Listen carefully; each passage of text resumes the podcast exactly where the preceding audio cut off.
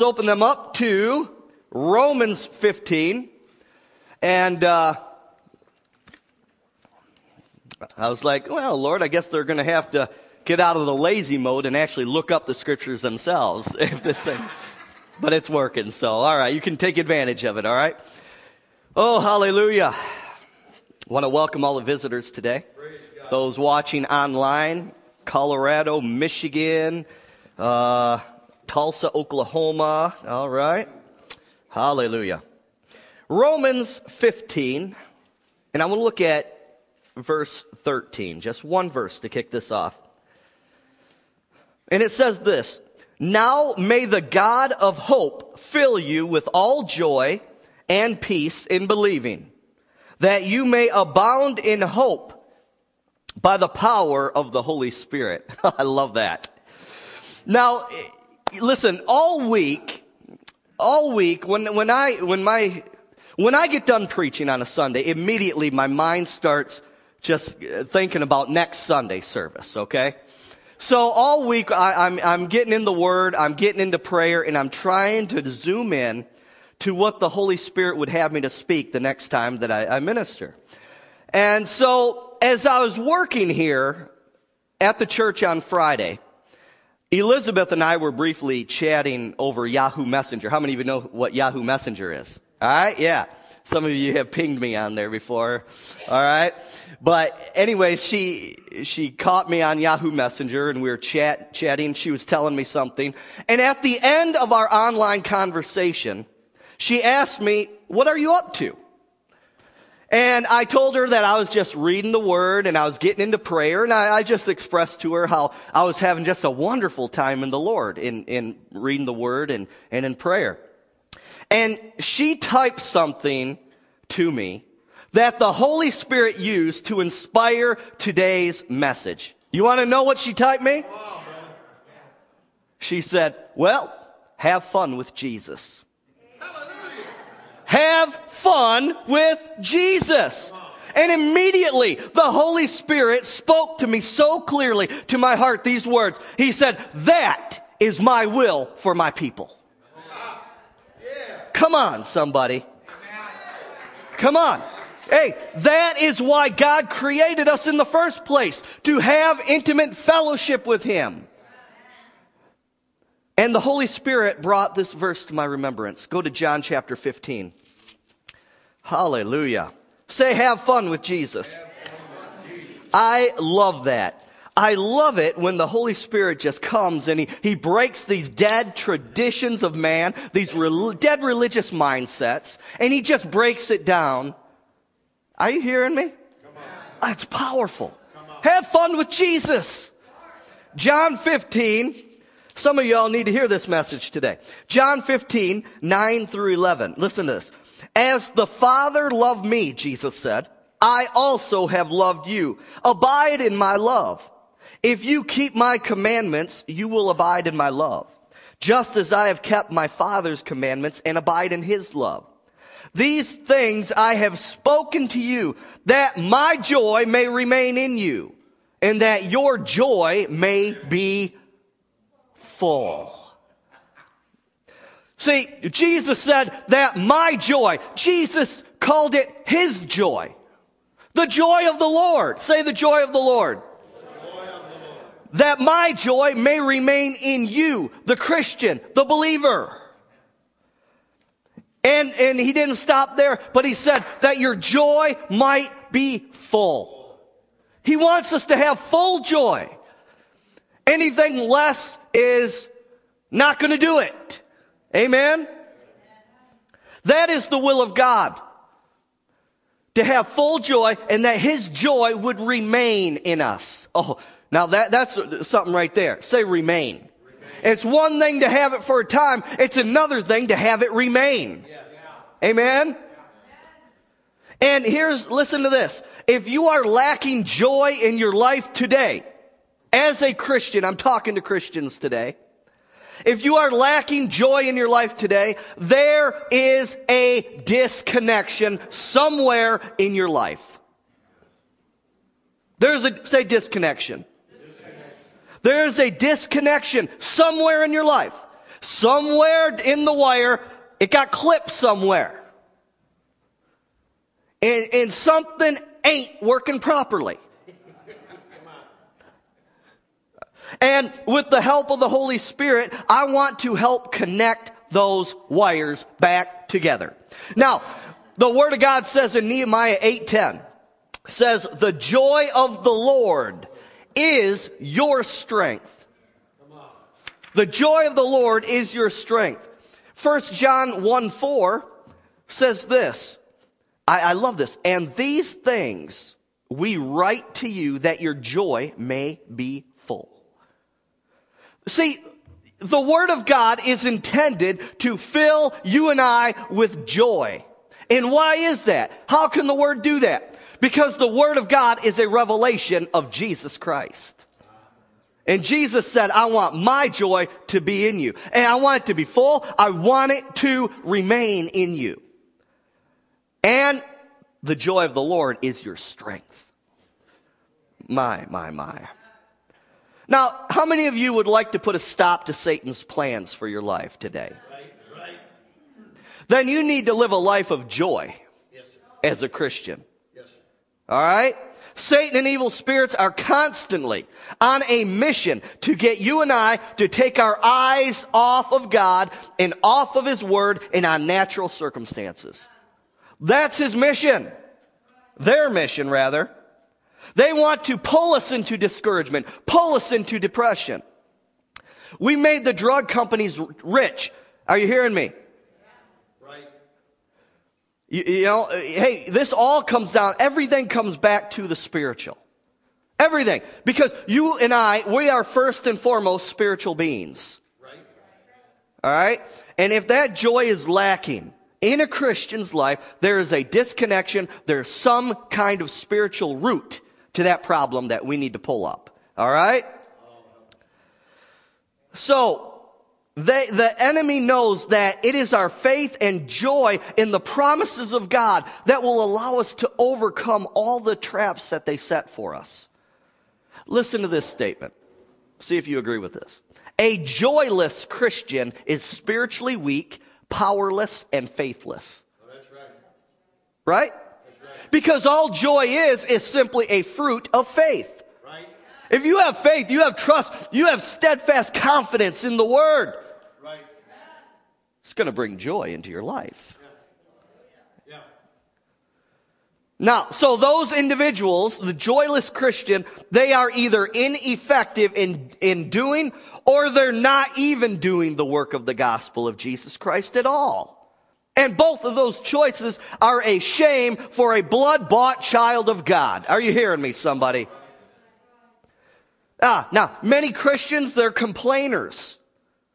And to put it bluntly, they are dead weight in the body of Christ. They are a hindrance to the promotion of the gospel instead of a promoter of it. Come on, here's a little slap from Pastor today, all right? See, when we complain, we are telling God that you, God, you and your word, your promises, they are not good enough for me. And that, my friend, is called deception. Are you breathing today? See, because the fact is, He is more than enough for us. He completes us. God completes us. That vital relationship, that union with Him completes us.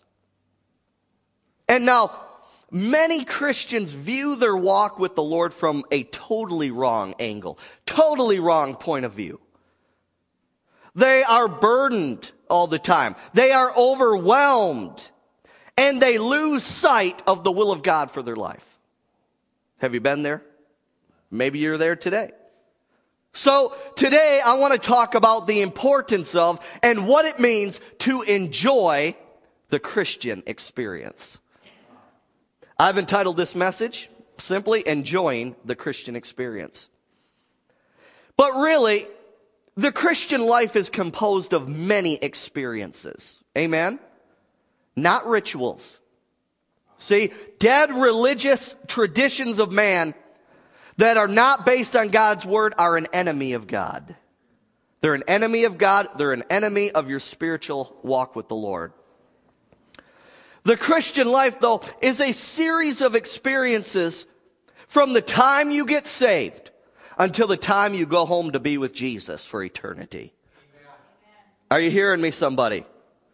Because getting saved, getting saved was just the first or the entry level experience into this adventure. I'm telling you right now, the Christian walk is an adventure. Amen. And if you haven't experienced that, that experienced that yet, you've been missing out. Because there's nothing more exciting than living life for Jesus Christ and coming against the enemy, seeing people healed, seeing them set free, seeing them, come on, change for eternity. Hallelujah. I'm fired up today.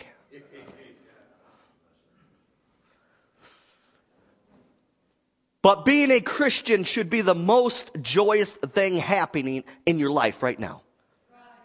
Not your job. Not if you're a Republican or a Democrat. And by the way, Republicans, Democrats, you are first and foremost a Christian. Right.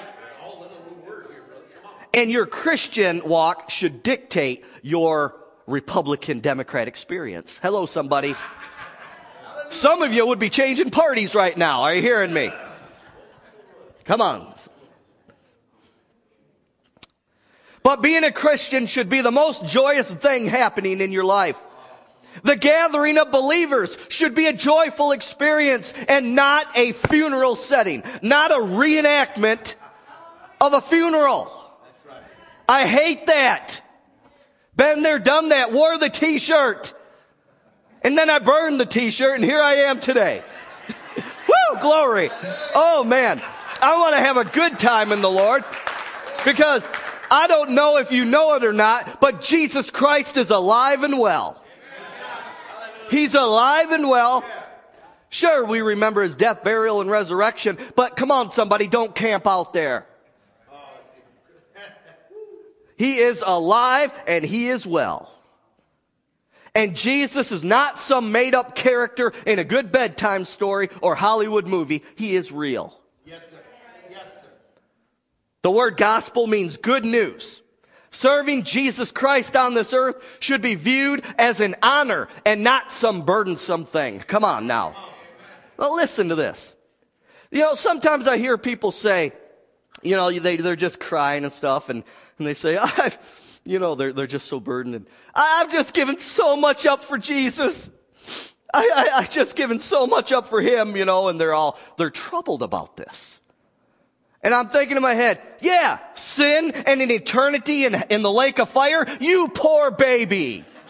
Give me a stinking break. Come on, somebody. We, we gotta screw our heads on straight here Giving so much up for Jesus. Yeah. Oh my goodness.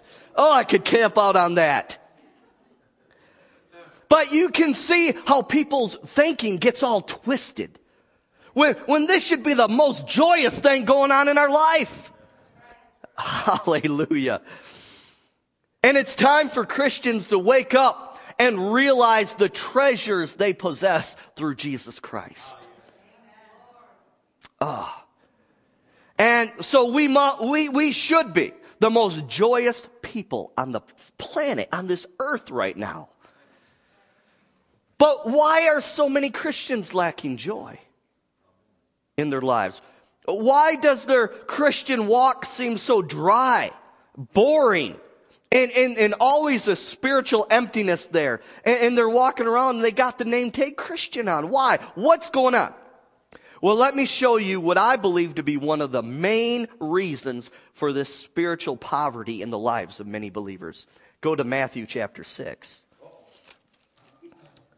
Matthew chapter 6. I mean, come on. When we get out of a service like this, a gathering of believers, you should walk out, you should be better than what you were before you came. I don't know about you, but when I attend a funeral, I'm sitting there crying like a baby. Unless I'm doing the service, of course, then I got to kind of keep it together. But hey, look, I want to walk out of here on fire for Jesus. I want to walk out of here with more of a reality of the life of Christ living in me than before I came. Amen. Hallelujah. Matthew 6, 19 through 21. The words are in red. That means Jesus Christ is doing the speaking.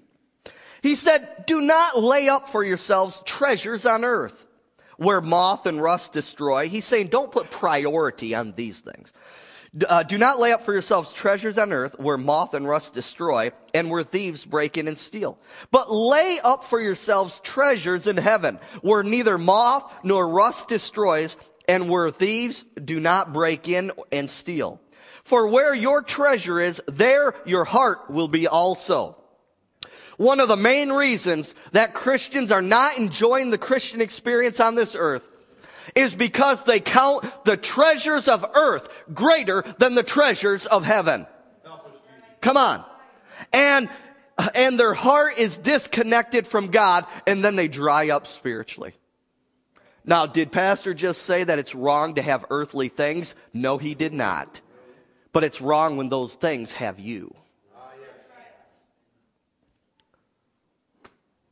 I, I mean, we know uh, there's millionaires who are better Christians than some people who are dirt poor. Right. Are you hearing me, somebody?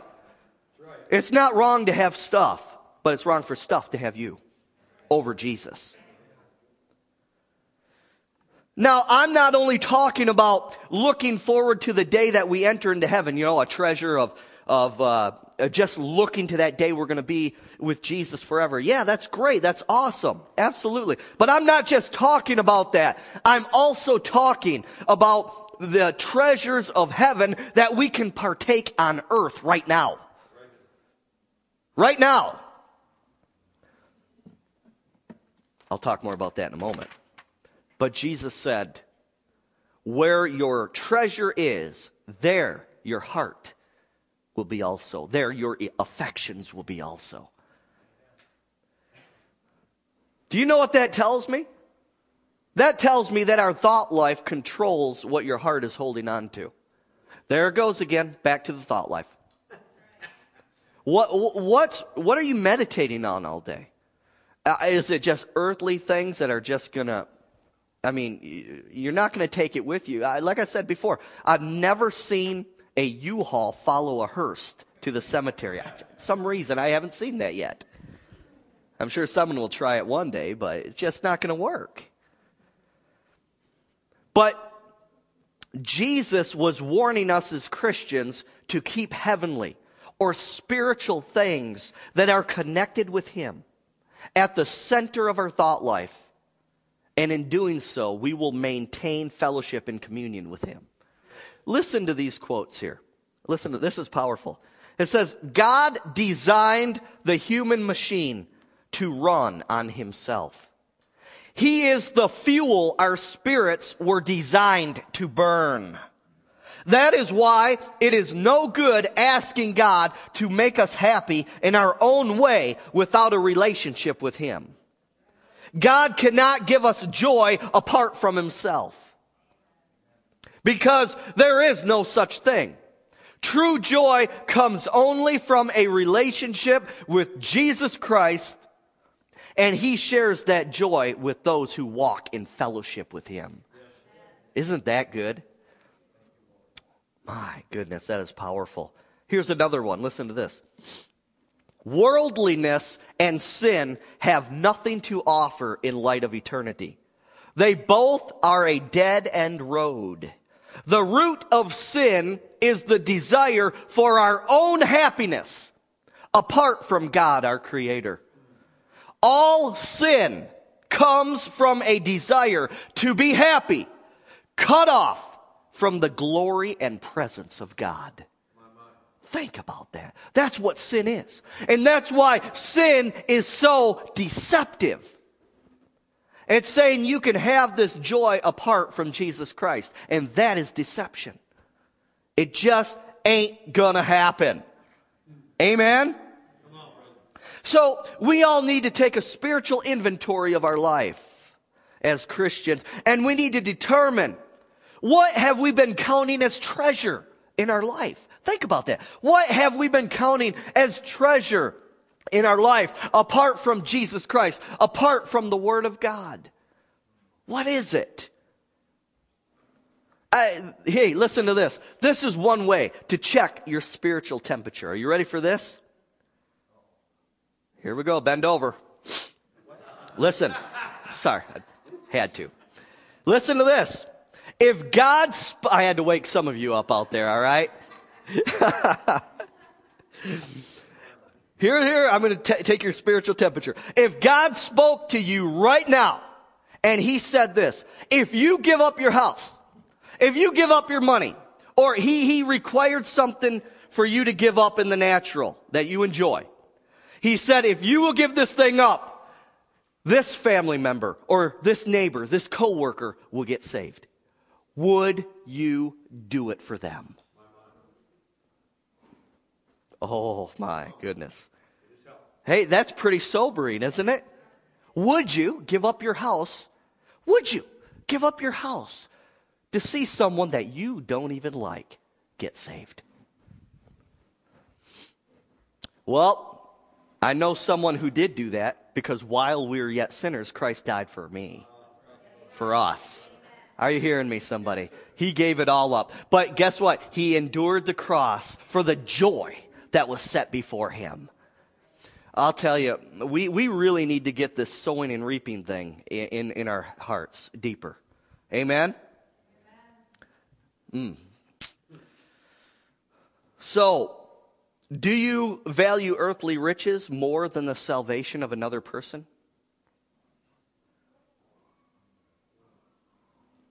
Here's another truth.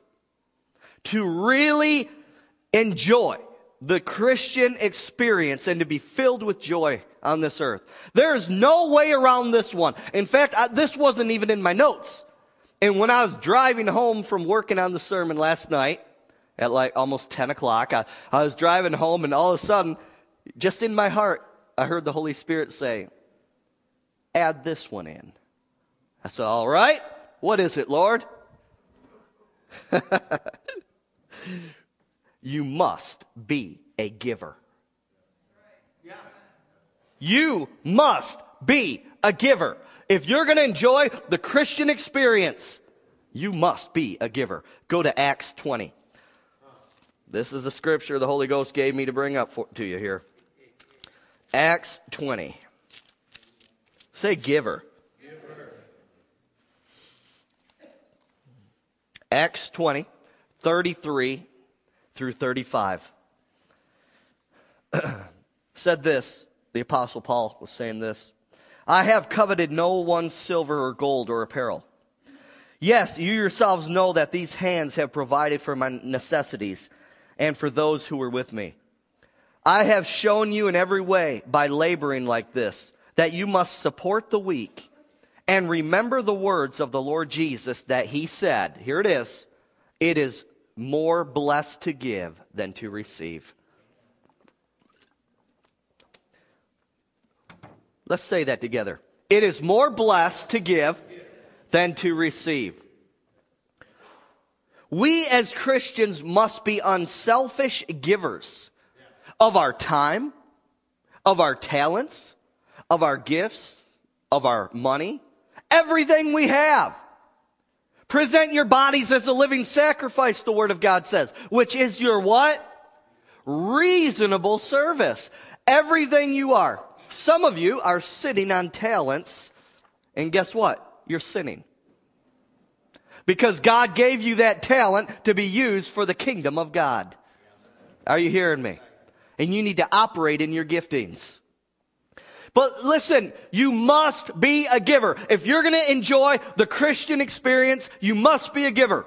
The most joyful Christians that I know are known as givers to the kingdom of God, givers to the poor and needy. Listen, it's not an option. It's not an option.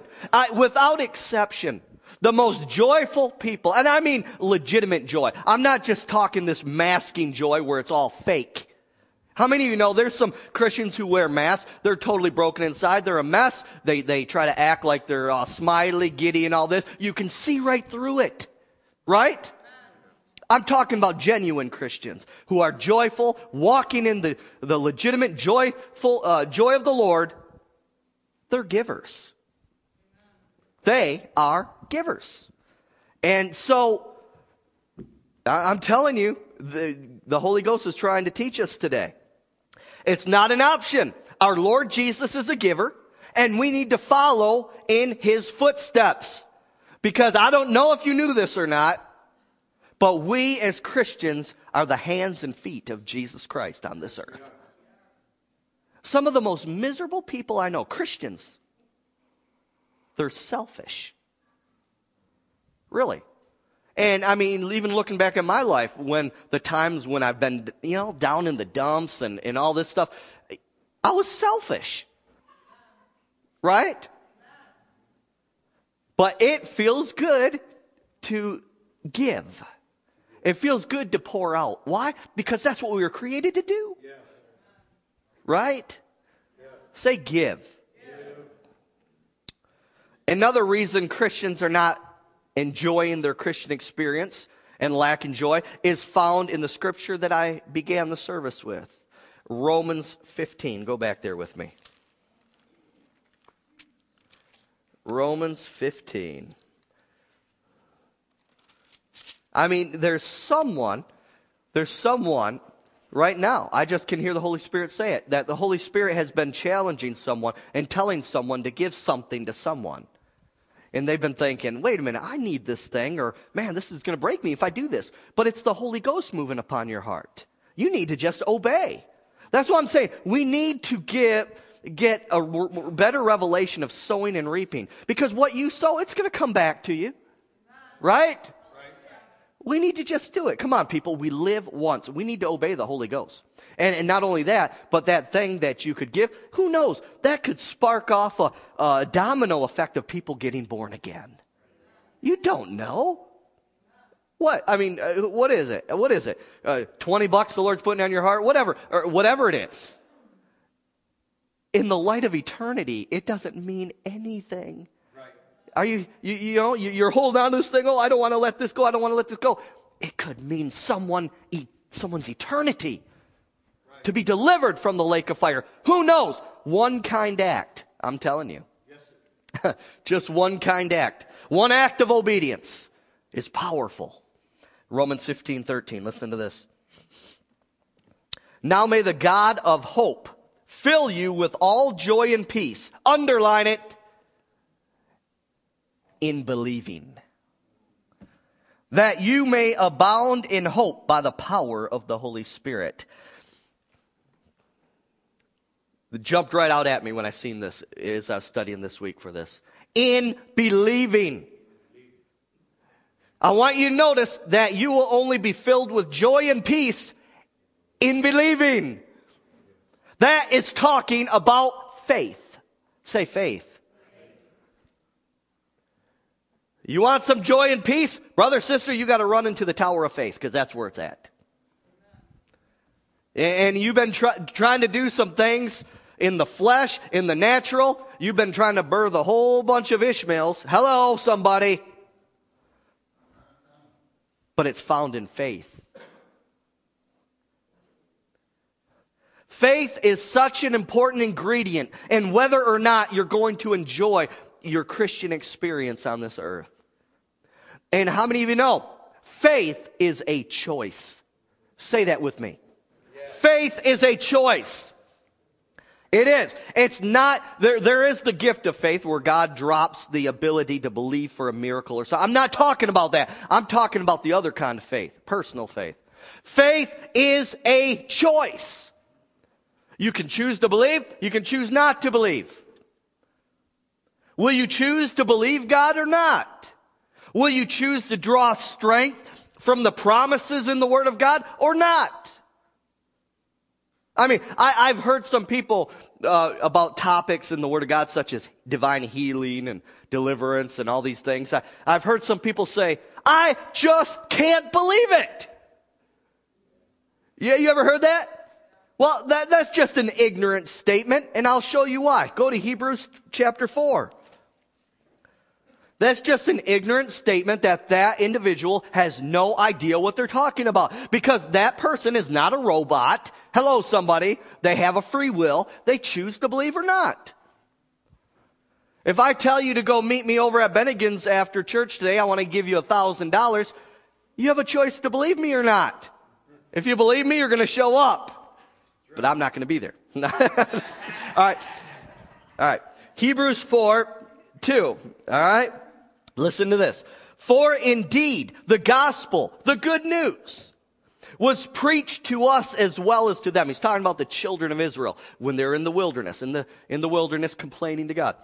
But listen to this. But the word which they heard did not profit them. Why not? Well, why not? Not being mixed with faith in those that heard it. How many of you know? I could sit here at all the healing services all I want, all the ones that we had. I bring up evidence from the Word of God that healing is the will of God. God does not want you sick with disease or, or infirmity. God wants you to live an abundant life. John 10 10. Uh, scripture is clear as that. But then you still have people say, I don't buy it. Because you fool, you chose not to believe the word of God. Hello? And that is foolish. Amen? The fact is this, you can hear all the promises God has to offer through Jesus Christ.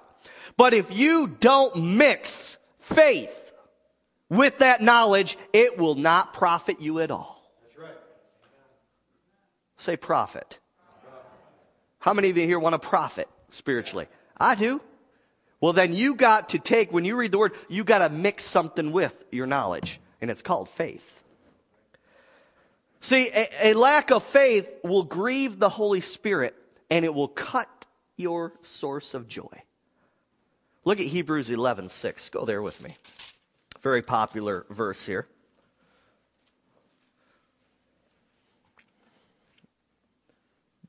Oh, you know, people get mad all the time. All this faith talk, all you faith preachers, all these faith preachers. Well, we serve a faith God. Yeah. And if you don't think so, you're committing idolatry because you're creating a God to suit your own mind. Hello, somebody. Yeah, Hebrews 11, 6 says this, but without faith, it is impossible to please him, God.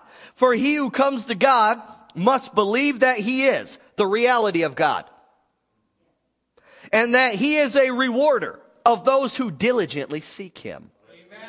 Oh my. See, God is looking for childlike faith in his children. It don't matter if you're if you're 11 years old, don't matter if you're you're 80, 90, 100, you live to be 120, 130. God requires childlike faith.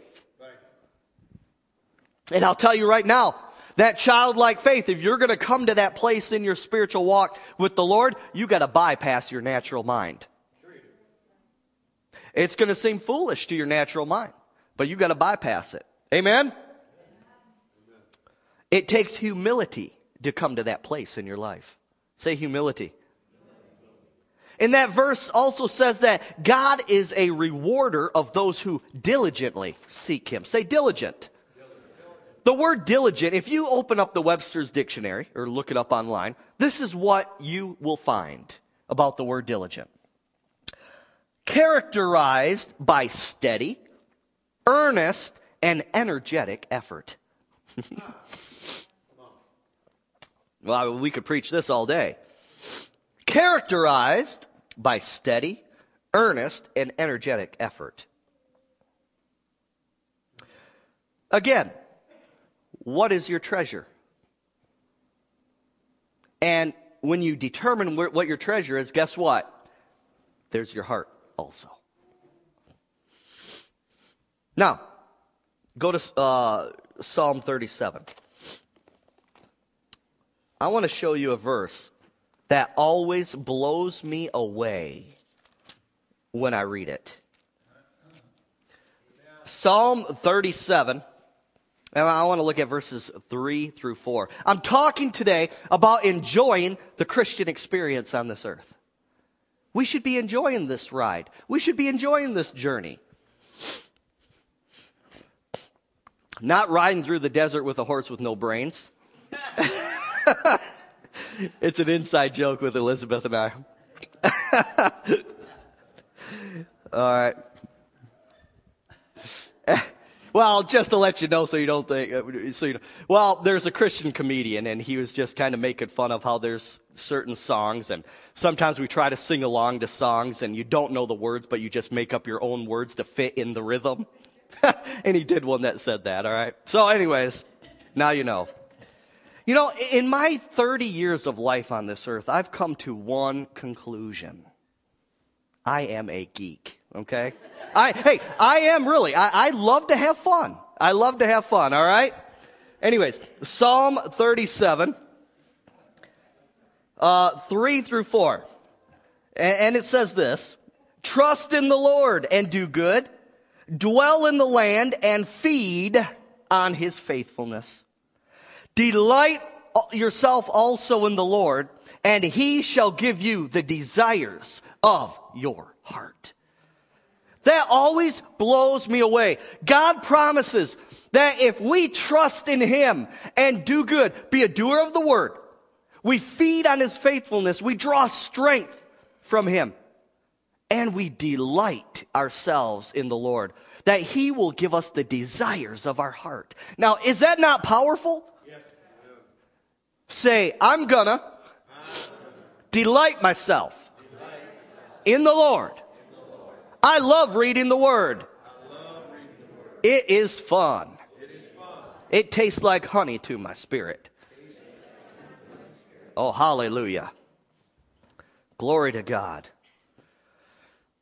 Delight yourself in the Lord, and He will give us give you the desires of your heart. But what he's saying there is, this is the catch right here. That he must be first. He must be the priority in our life delight yourself in? What have you been delighting yourself in? When we come to that place in our Christian experience that we are delighting ourselves in the Lord, there's a connection between our heart and God's heart. Hello, somebody. There's a connection is made. Say connection. connection. What happens when you connect with the heartbeat of God? What happens is God's desires become your desires. You know, that's always one of my prayers is, Lord, let me, like when I'm ministering also, Lord, let me feel toward this individual the way that you feel toward them. Say connection. We need a connection to be made with the heart of God. And that's why 1 Corinthians 6:17 says this, he that is joined, connected, unified with the Lord is one spirit with him. This is talking about being in unity with the heart of God. And that's when we will truly begin to enjoy the journey of this Christian life. That's when it really becomes fulfilling and the intentions of God for creating us come to fruition. Again, do you want to stop the plans that Satan and evil spirits have for your life today? Then start delighting yourself in the Lord. Yeah. Delight yourself. Uh, don't delight yourself in, in the worldliness. Don't delight yourself in that junk. Delight yourself in the Lord. Satan and evil spirits hate that. Absolutely hate that. And if you're not pleasing to God, I'm telling you, you're just simply not going to experience the fullness of His blessings, including His joy. All right? Now, as I'm getting ready to close out, I just briefly, I mean, I just want to touch on just real quickly, uh, want to talk about heavenly treasures that we can experience on earth as Christians, all right? Obviously, I don't have time to elaborate on, on all the benefits today. So all I did is I just picked a few and I'm just going to say a couple comments on each, all right? Can you handle that? Come on, brother. All right. So see, I just want to help screw your head on straight this morning to understand that we have things that are more precious than our bank account. Some of our bank accounts don't amount to anything, anyways, but um, uh, some of, some of our, our things are more important than our we. Amen. Uh, so, so, but whatever it is that you had your treasure in, there's something more precious than that. Amen. So what heavenly treasure do we have that will help us to enjoy the Christian experience? First of all, very simply, basic Christianity 101 stuff here. We have the Word of God. Yes. See, the Word of God is not just a good book. It is the book. I mean, it is the, the very thoughts of God, our Creator, put on paper to show mankind how to get back in relationship with Him. Think about that.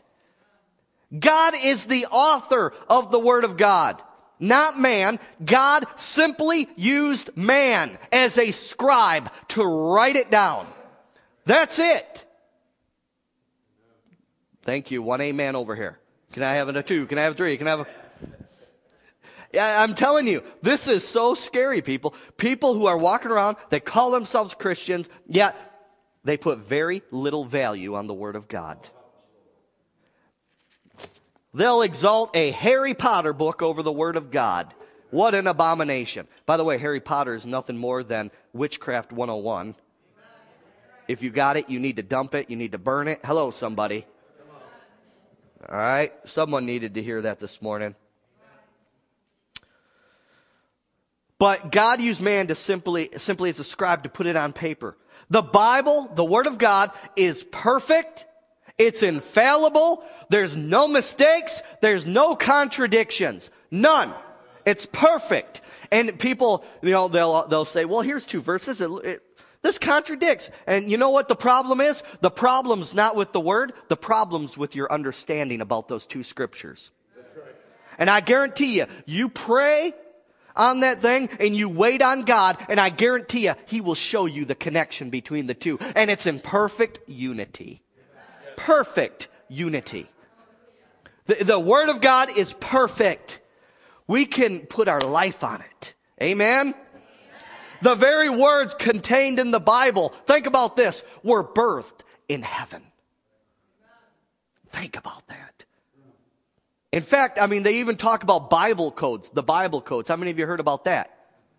Where in the original language, they, they uh, you know, I, I, I don't want to confuse anyone, but uh, they, they pick a letter and then they skip so many uh, letters and, and all this, and these computers are doing this. Well, they have found uh, certain events that have taken place in history buried in the Word of God.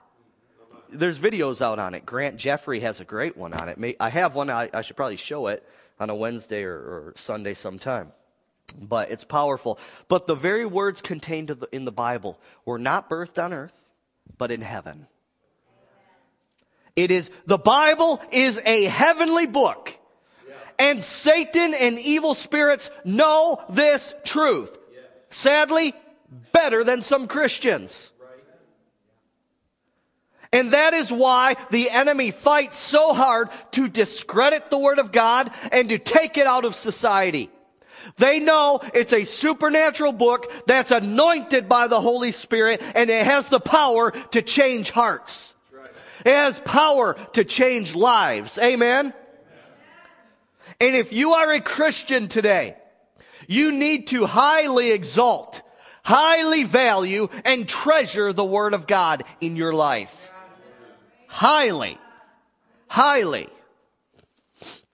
And I, and I, I'll step out and I even say this. If you don't treasure the Word of God, you think this book is just an ordinary book, just no better than 20,000 leagues under the sea. Uh, you know, yeah, they have some errors in it. Guess what? You are not a Christian. You are not a follower of Jesus Christ if you believe that. Psalm 19. There he goes, being bold again. well, someone needs to get slapped in the face with that because uh, you, you may be the one when you walk up on Judgment Day and Jesus said, Depart from me. I never knew you. Why? Because all you're doing was discrediting my word. Are you hearing me? For some reason, God takes this personally. Amen? Amen? All right. Psalm 19 8 through 10. The statutes of the Lord are right, rejoicing the heart. The commandment of the Lord is pure, enlightening the eyes. The fear or respect or reverence of the Lord is clean, enduring forever. The judgments of the Lord are true and righteous altogether. More to be desired are they than gold. Oh, how many people would choose gold? If, if someone came in here and just stacked a whole bunch of gold to the ceiling and I put the word of God over here, how many of you know we'd have a lot of people going toward that gold? But, but the word of God says that this word is more to be desired Amen. than gold or money. Yea, than much fine gold, it says. Sweeter also than honey and the honeycomb. According to verse 8, if your heart is right toward God, the statutes or commandments in the Word of God should make your heart rejoice. But you know what? If your heart isn't right toward God, guess what it's going to do? Oh, oh, I don't want to hear that. Oh, I don't want to. Hear. How many of you know what I'm talking about? You all been there? We, we, we've had something in our life and we, we hear a, a pastor preaching it some bold, obnoxious preacher preaching it, and uh, or, we just read it in the Word, you know, and, and it's just like, oh, oh, you just want to close the Bible because it just shined the light on the darkness in your life, right? But if your heart is right toward God, it's like, yeah, that's awesome, Lord. Oh man, you just felt like you took a spiritual shower. Amen. The fact is, we should enjoy reading and studying God's Word. It'll take us higher spiritually and bring us closer to the Lord. Qu- quickly go to Jeremiah 23. Jeremiah 23. Say spiritual shower. I like that. Don't you? All right. Some of y'all are stinking out there. Spiritual shower would be in order. Amen? All right. Now, Jeremiah 23. I don't know who you are, by the way. I'm just throwing that out there. All right. If you're convicted, great. It's you. Okay. Now, uh, or you watching online. All right. Now, Jeremiah 23, 29. It says this. Is not my word like a fire? Says the Lord, and like a hammer that breaks the rock in pieces. Oh, I like that. The Word of God is like a fire that purifies us. And the Word of God, it says, is like a hammer that, and it breaks the pieces, the hard places of our heart. Amen? It's a tenderizer. It's a tenderizer. It might not get softened the first time you hear it, but just keep putting yourself in that environment. Keep putting yourself in that anointing.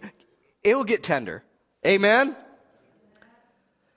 So, again, to enjoy the Christian life, you must exalt and value the written word of God. Secondly, what other treasure do we have? We have prayer. Say prayer. Prayer, let me just simplify this. Prayer is simply communication with God. It's not a ritual where you rub some rocks together and re- repeat an annoying phrase 30 times. Are you hearing me? All right, some of you know what I'm talking about. All right? Prayer is a dialogue. You are talking to God and God is talking to you.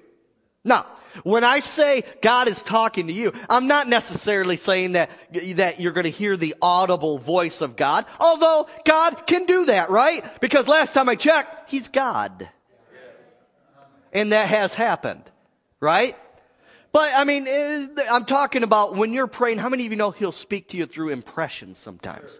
He'll throw a, picture in your mind or something, or, or, you know, you're, you're, you just, you're just in constant communication with God. You're, you're always open to receiving from him. You might be walking down a sidewalk and, and you see, um, a flower and he gives you some kind of a spiritual lesson just by revelation. How many of you know what I'm talking about? Prayer is simply communication with God, all right? So, uh, you know, we just got to be conscious of that fact. I mean, prayer is a is, is such a huge topic. But just know that prayer is not just your wish list, it is communication with God. John 14. Go there quickly. Oh, Pastor, I just don't know how to pray. Just talk to him. Just, just like I'm talking to you here. Talk to him. God, you know, God don't care if you raise your voice, right? God don't care if, if you're, you, you whisper to, I mean, just have a heart that's open to him. That's all he wants. And let him speak back. Let him minister to you. Uh, John 14, 13 and 14, Jesus said these words, And whatever you ask in my name, that I will do, that the Father may be glorified in the Son. If you ask anything in my name, I will do it. Whenever we ask anything in the name of Jesus, or ask anything, what it's saying, ask anything according to the will of God, or ask anything uh, when we are in unity with the heart of God, Jesus promised us, you will receive that thing. Now, either he's telling the truth or he's lying. And I'm going to step on the side of uh, he's telling the truth. Amen. we need to treasure prayer. The word of God says in 1 Thessalonians 5:17, it says pray without ceasing. Now, so some of you just thought prayer was a wish list. So when you've seen 1 Thessalonians 5:17 that says pray without ceasing, some of you are thinking, Oh man, okay. Uh, Lord, I want this car. I want that. Well, God, God, how am I supposed to do my job? How am I supposed to work? Uh, it says pray without ceasing. If I'm praying and I'm ceasing, I must be sinning. Relax. All it's talking about is being open to God.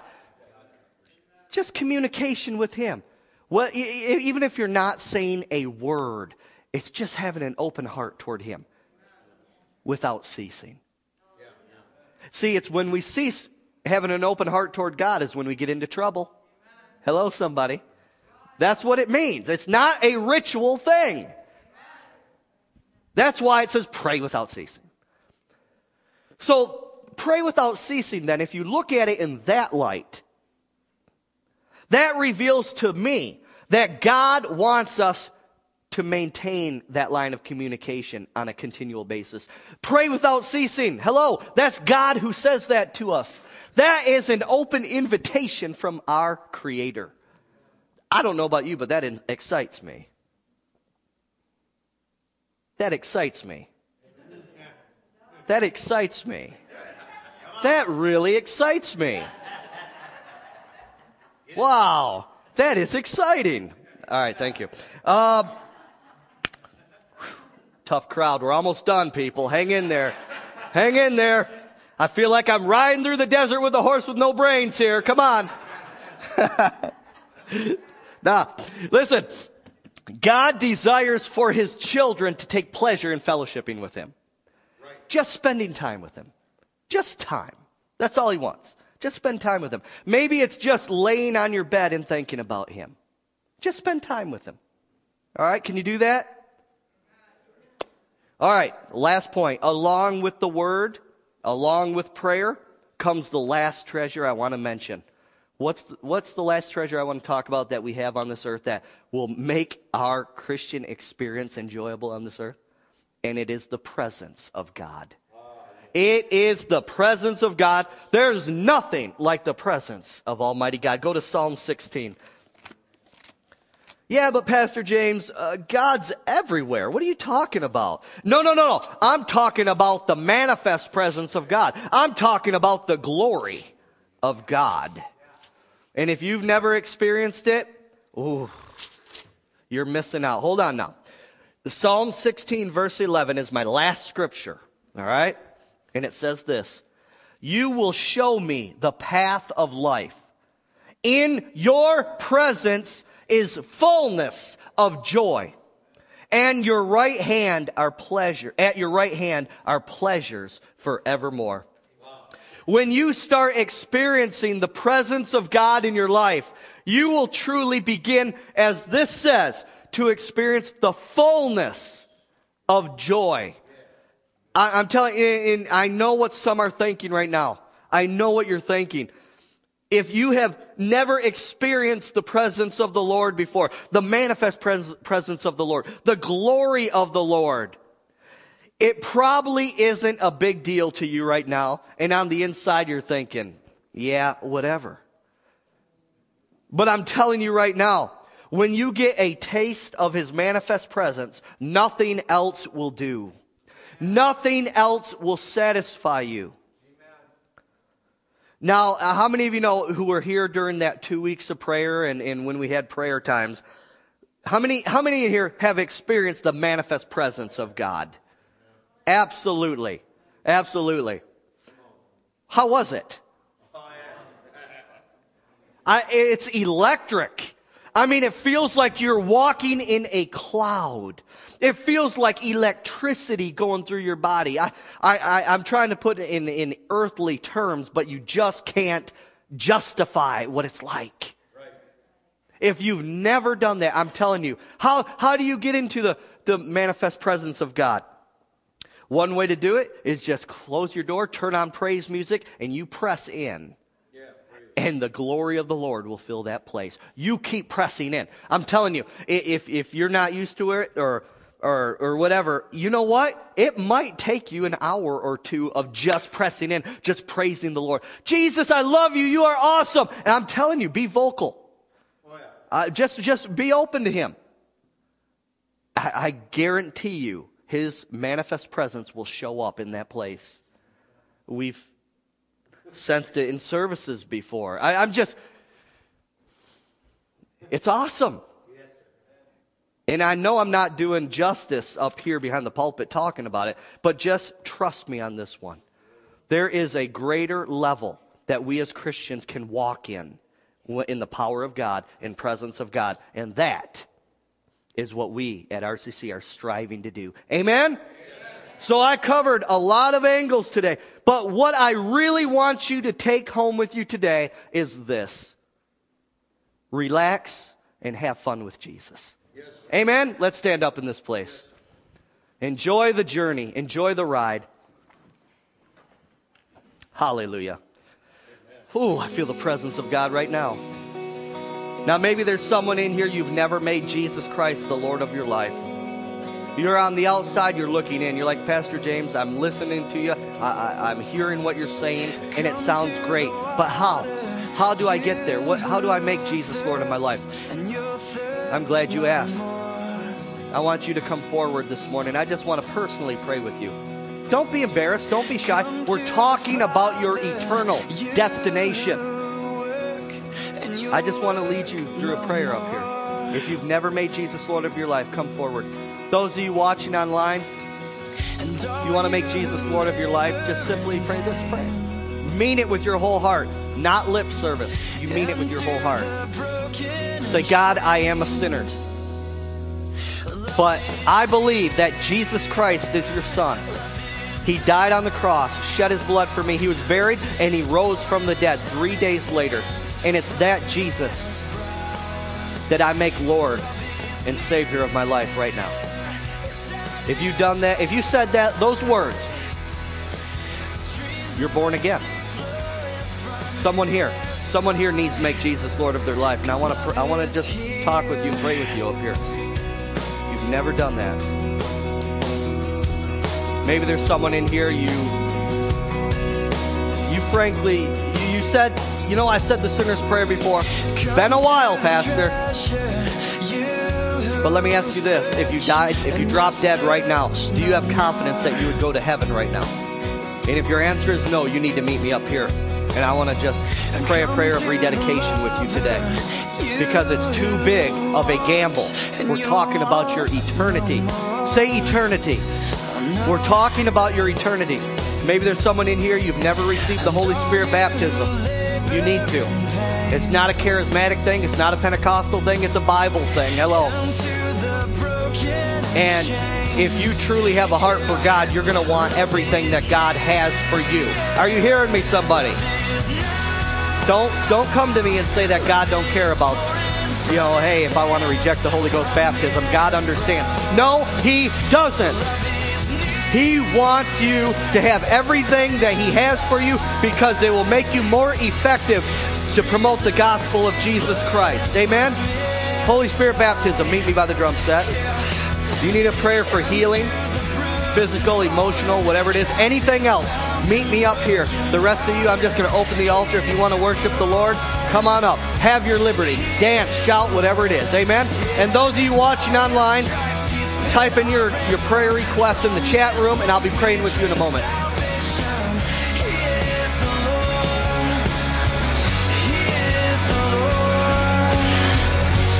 Love is here.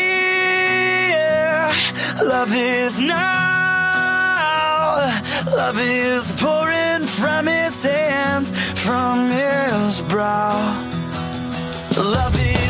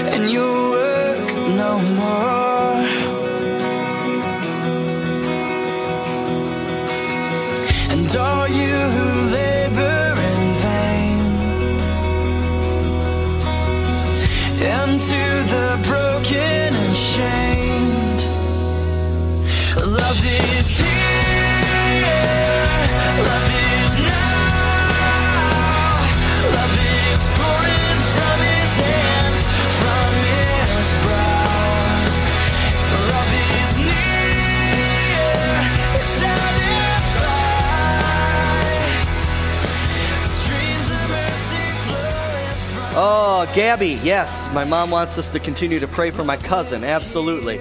Uh, in the name of Jesus, Gabby, I command every bit of cancer to leave your body. And Lord, we are believing for a good report. The report of the Lord for Gabby. We speak strength into her body, strength into every organ. In the name of Jesus Christ, be healed. Hallelujah. Uh, there's someone who wants to be anonymous, and they want me to pray for their eyes to be open to everything in, in, their, in their life. Father, I just pray that you would help this individual see the treasure that you have locked up inside them. And Lord God, that they would get closer to you. And that, Lord, with your help, the key would be turned and the treasures would be unlocked. And you would use this individual. That their eyes would be open, their spiritual eyes and ears would be open to a greater dimension, Lord God, that you would take them higher in Jesus' mighty name. And we pray for Mishi right now. Mishi is watching. We pray for her right hand. She had uh, uh, surgery on her right hand. So, right now, Mishi, in the name of Jesus, I loose the healing virtue of the Lord Jesus Christ through that right hand. And I say, Lord, I pray that this would be a speedy recovery, that every part of that hand would be put in proper position, proper order, the pain would leave, and that she would be able to use that hand quickly in the name of Jesus. So fill that place with your presence and with your glory, Lord, that she will be able to get back and do what you've called her to do in Jesus' name. Pastor George's wife, uh, Joy, uh, that she would be able to get a visa by spring for her to come and visit Big Rapids in the summer. That would be great. Father, we lift Joy up to you right now. Lord God, I just pray the favor of God all over that woman and her ministry. And I pray that she would be able to get the, the visa by this spring, speedily, quickly, that she would be able to come and have a safe trip to Michigan and back, Father God, that you would use her mightily. Lord, the, and I pray that you would mend her broken heart, Pastor George's family who have been mourning the death of Pastor George. Lord, just mend their brokenness, Lord, and use them in a greater way than they could ever ask or think. In Jesus' mighty name. Hallelujah. Um,